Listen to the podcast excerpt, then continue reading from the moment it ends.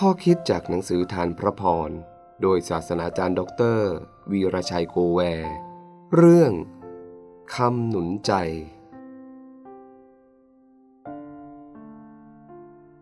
โยเซฟ คนเลวีจากเกาะไซปรัส ซึ่งอัครทูตเรียกว่า บารนาบัส แปลว่า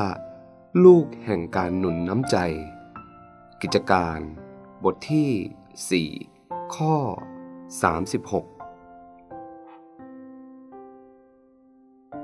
คงไม่มีใครอวดตัวว่าชีวิตไม่เคยทุกข์ ไม่ว่าผู้นั้นจะมีสภาพทางสังคมอย่างไร จะเป็นคนมั่งมีหรือยากจน จะมีความรู้น้อยหรือมีความรู้สูง จะเป็นนักศาสนาหรือไม่เอาศาสนา คนเรามักจะมีเวลาใดเวลาหนึ่งที่รู้สึกท้อ และอยากล้มเลิกความตั้งใจ เฉพาะอย่างยิ่ง ความพยายามที่จะเป็นคนดีและทำดี แปลกแต่จริง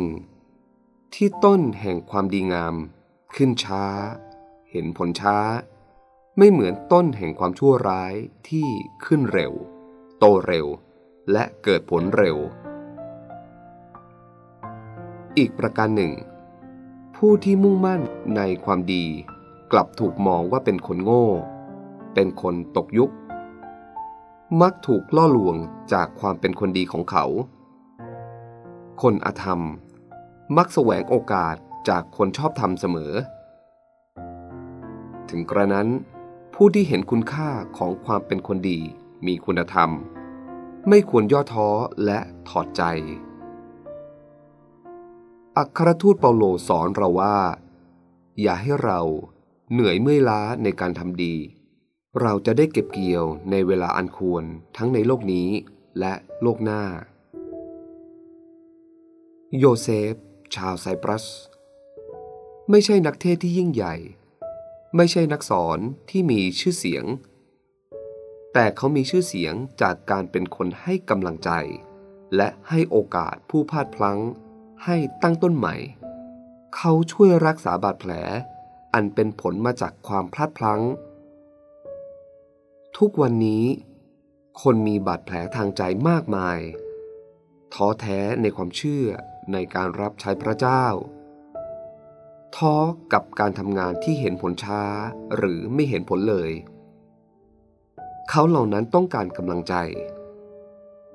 พระเจ้า ต้องการบารานาบัสหลายคนเพื่อให้กำลังใจซึ่งกันและกัน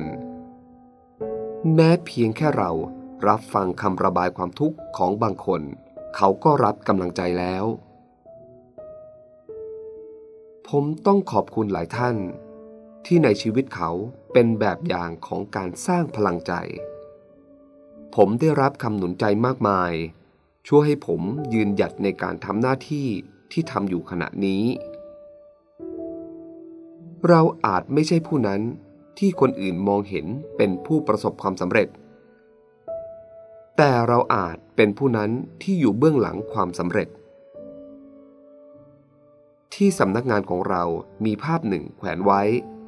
เป็นภาพคนกำลังวิ่งแข่ง และมีคำเขียนไว้ว่า ถึงแม้ผมวิ่งสู้เขาไม่ได้ ผมจะวิ่งต่อไป เพื่อช่วยให้ผู้อื่นวิ่งทำลายสถิติ วันนี้มีคนรอกำลังใจ คนนั้นอาจอยู่ไม่ไกลจากเราเลย แต่เราอาจมองข้ามเขาไป ขอให้คำพูด รอยยิ้ม การกระทำของเราวันนี้ หนุนใจใครบางคน